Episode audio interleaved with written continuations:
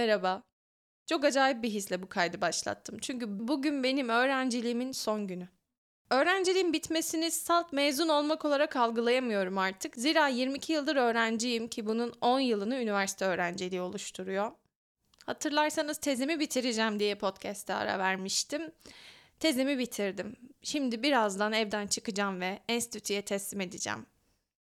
Çok farklı duygular yaşarım zannediyordum ama hiçbir şey hissetmiyorum. Tuhaf bir şekilde bir hissizlik var üzerimde. Ancak son birkaç aydır bu öğrenciliğin bitiyor olmasına dair bir yasım vardı. Çünkü öğrenciliğin bitiyor olması demek benim yetişkinlik hayatına ittirilerek atılıyor olmam demek. Bir şekilde artık arkasına sığınacağım bir kimliğe sahip olmamam demek. Açıkçası hayatımda öğrenciden başka hiçbir şey olmadım. Bir ay sonra hiçbir kimliğim olmayacak. Ben de oturdum. yirmi iki yıllık ilişkime bir günde veda edemeyeceğim için ona bazı günler mektup yazdım ve şimdi size onu okuyarak aslında duygularımı paylaşmak istiyorum. Öyleyse başlayalım. Sevgili öğrenciliğim, merhaba. Nasılsın? Uzun zamandır sana ne yazacağımı kafamda kurup duruyordum. Oturup sana uzun uzun yazmak istedim. Ama bir bakalım neden yazmadım. Çünkü vaktim yoktu. Seni bitirmeye çalıştığım için bana hiç boş zaman bırakmadın son aylarda. Bütün hobilerimi elimden aldın. İki mahalle öteye bile gezmeme imkan bırakmadın. Ben de kafamda kurup durmak yerine bir yerinden başlamak istedim ve tek bir güne sığdırmak için uğraşmamaya karar verdim.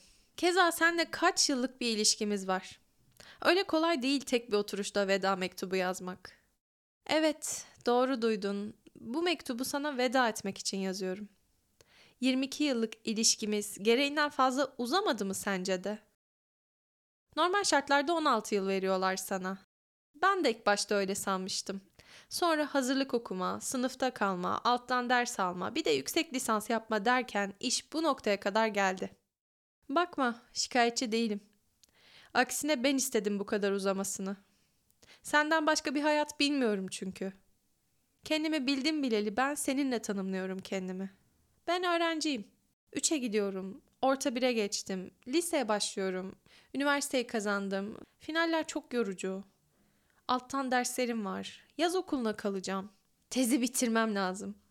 Of, hiç çalışmak istemiyorum derken bugün seni sonlandırmak için son adımımı attım. Tezim bitti. İlk defa her yerini, bütün kısımlarını yazdım ve bitti. Ha, tabii ki son haline gelmedi. Şunu çok iyi biliyorum ki tez danışmanım daha bir sürü geri bildirim verecek şunu şunu da yap diye. Bir de dört gün sonra savunmaya çıkacağım. Sakın içinden bana beddua etme. Bu sefer bitecek. Artık hazır hissediyorum ve bence artık vedalaşma vakti geldi. Zira en son seninle vedalaşmam gereken zaman hayatımda biraz daha kalman için dizimi kırmıştım. Tabii ki kasıtlı olarak değil, manyak değilim. Ama... Ama bilinçli olmadan yanında kalmak için o kazayı geçirdiğimi düşünüyorum. Olsun, dinlenmeye ihtiyacım varmış.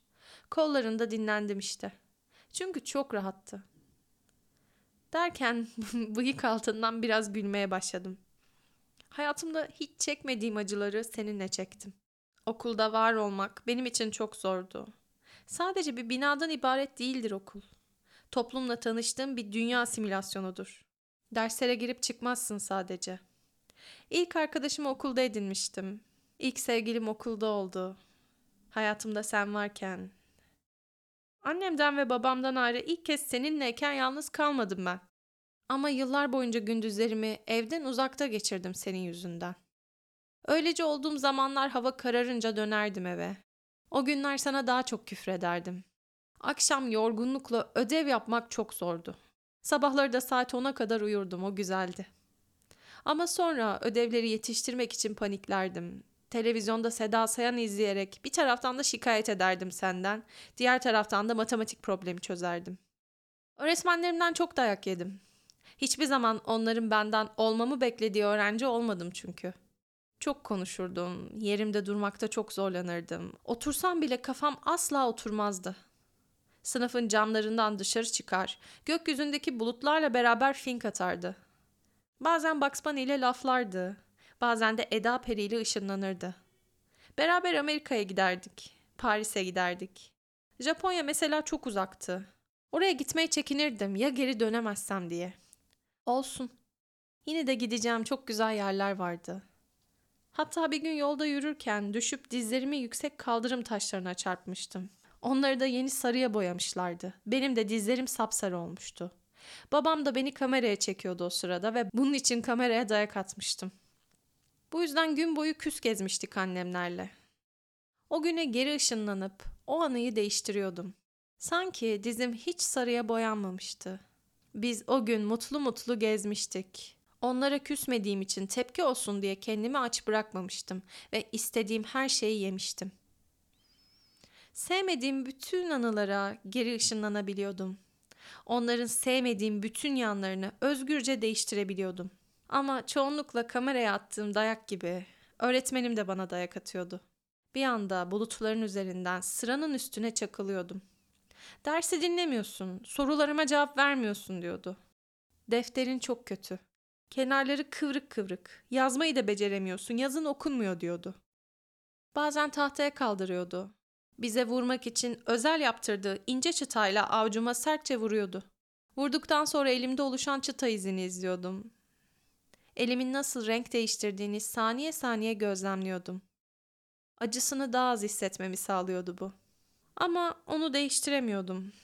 Çıta acısı hep oradaydı. Derslerde zorlanmanın acısı gibi. Derslerim hiçbir zaman mükemmel olmadı. Bir şeyi nasıl öğrendiğimi asla anlamıyordum. Genelde matematik dersinde çözdüğümüz problemlere boş boş bakıyordum. Anlamıyorum diye ağlıyordum. Benden dört yaş büyük ablamın ders kitaplarını açıp ben bunları nasıl öğreneceğim diye ağlıyordum. Bayılıyorum hala boyumdan çok büyük, henüz hazır olmadığım şeylere bakıp yetersiz olduğumu kendime hatırlatmaya. Bekleyecek zamanım yoktu belki de. Bir an önce büyümek istiyordum. Büyüyeyim ve okula gitmek diye bir şey kalmasın. Bugün yirmi sekiz yaşındayım. Şimdi kütüphaneden gelip yazıyorum bu satırları. Artık beni nasıl tutuyorsan içinde, hala sana veda edemiyorum. Hazırım desem de bırakamadım seni. Sadece üç hafta kaldı. Biliyorum, kendime mutlaka bir meşgale bulurum ben sana geri dönmek için. Ama bence artık bu daha başka bir yerden olmalı. Bu toksik ilişkiyi sürdürmek istemiyorum artık. Kuracaksak da daha başka bir yerden kuralım bu ilişkiyi. "Abi ben öğrenciyim ya, bana indirim yapar mısın?" yerinden değil. Buna artık bir son vermeye başladım. Artık yoldaki dilenciler benden para istediklerinde onlara "bende de yok, ben öğrenciyim" demiyorum. Denizli'deyken dolmuşa binince öğrenci ücreti vermiyorum. Öğrencilere özel ayrılan askıdaki yemeklerden almıyorum. Arkasına sığınamıyorum daha fazla. Çünkü artık oraya sığmıyorum. Çünkü ne büyüyebiliyorum ne de küçük kalabiliyorum oradayken. Seninle devam eden bu uzatmalı ilişkimizde zamanın bir yerine sıkıştım kaldım. Şimdi çıkma zamanı. Evet, senin bana dayattığın sisteminin içinde var olamadım. Ama hep var olabilmek ve görünmek istedim aslında. Meğer hepsinin bir sebebi varmış. Ben de H B'ymişim meğerse. O yüzden ihtiyaçlarım çeşitliymiş. Bu yaşa kadar konmadı adı, evet. Belki konsaydı bu kadar yüklenmezdim kendime. En azından ben bilirdim ihtiyaçlarımı. Suçlayamam ki, bir şekilde koruyamadım kendimi. Yetişkin olunca da geçmiyormuş. Aslında hala çocukluğumda yaşadığım şeyleri yaşıyorum. Koruyamadıysam da koruyamadım. Buradayım işte. Geldim bir şekilde. Ama sen artık çekil önümden. Sana sığındıkça kendimden kaçıyorum. Sorumluluk almıyorum. Konforlusun ya. O yüzden sensiz hayatım nasıl olacak? Hiçbir fikrim yok. Ayrılık konusunda pek iyi değilimdir. Ama bu ayrılık ikimize de iyi gelecek. Yemin ederim. Sevgili öğrenciliğim, seni asla unutmayacağım. Yaşattığın onca acı, onca yetersizlik hissi, ben zaten yapamıyorum hissi bana çok şey öğretti. Yeri geldi en dibe battım, yeri geldi güçlenerek çıktım. Bir şekilde hayatta kaldım ama. Bunu başardığım için kendimi kutluyorum. Yine de seni seviyorum. Niye sevmeyeyim? Onca şey paylaştık. Kaç yıllık geçmişimiz var be. Ve beni ben yaptın tabii ki bir de. Sen olmasan okumayı bu kadar sevmezdim. Araştırmaya, sorgulamaya ve üretmeye dair bir tutkum olmazdı. Bulamazdım neleri sevdiğimi, neleri sevmediğimi. Mesela fizik dersinden nefret ediyorum ama matematiği seviyorum. Ama en sevdiğim ders hala boş ders. Hoşça kal. Belki bir gün başka formlarda yeniden bir araya geliriz. Evet, böyle. Bu mektubu okuduktan sonra şunu da fark ettim. Öğrenciliğin gerçekten insana sağladığı özgür bir alan var. Çünkü aslında her şeyi yapabiliyorsun. Özellikle de üniversitedeyken. Her şeye başlayabilirsin. İstediğin her şey olabilirsin. Deneyip yanılabilme özgürlüğün var aslında hiç olmadığı kadar. Ve galiba en çok bunu özleyeceğim. Ama kendimizi hiçbir şeyin içine sıkıştırmak zorunda değiliz. Yani inanıyorum ki öğrenciliğim bittikten sonra da kendime böyle alanlar açmaya devam edebileceğim ve ve kendi tutkularım için adım atmaktan korkan bir hale bürünmeyeceğim. Ama bir yerde bunu öğrenebildiysem de öğrencilik sayesinde.